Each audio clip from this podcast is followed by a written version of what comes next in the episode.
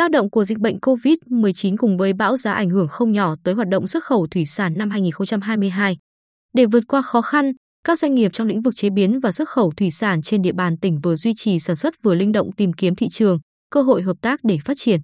Toàn tỉnh hiện có 7 doanh nghiệp chế biến thủy sản xuất khẩu, gồm Công ty cổ phần Thủy sản Bình Định, Công ty cổ phần thực phẩm xuất nhập khẩu Lam Sơn, Công ty cổ phần Đông Lạnh Quy Nhơn, Công ty cổ phần Thủy sản Hoài Nhơn, Công ty trách nhiệm hữu hạn Mãi Tín Bình Định, Công ty Thành Thái và Công ty Thủy sản An Hải, với tổng công suất khoảng 17.000 tấn một năm, chủ yếu là cá tôm đông lạnh.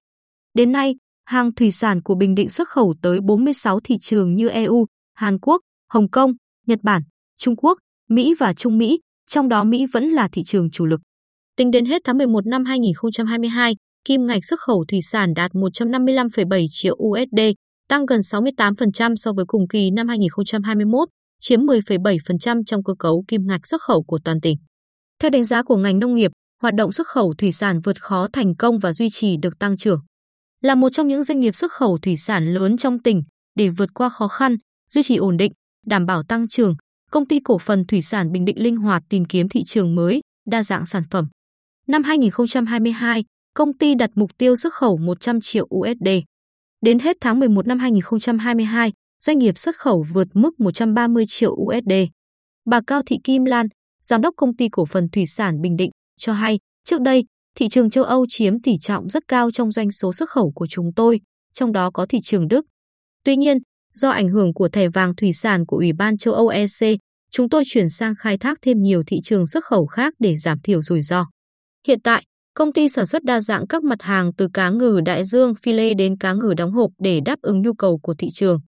Theo bà Lan, không riêng gì EU, mà sắp tới đây nhiều khả năng các thị trường Mỹ Nhật cũng sẽ áp dụng IUU với thủy sản Việt Nam.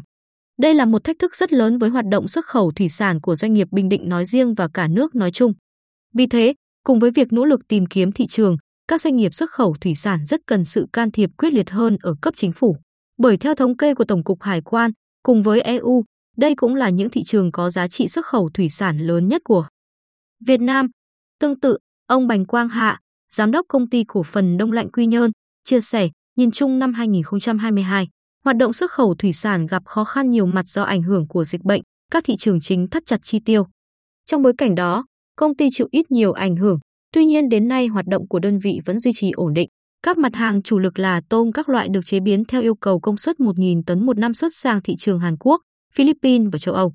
Đặc biệt, sau Hiệp định Thương mại Liên minh châu Âu Việt Nam EVFTA, những ưu đãi về thuế suất đối với tôm là một lợi thế để công ty duy trì đơn hàng ổn định, nhờ đó đảm bảo đời sống cho 150 nhân công đang làm việc.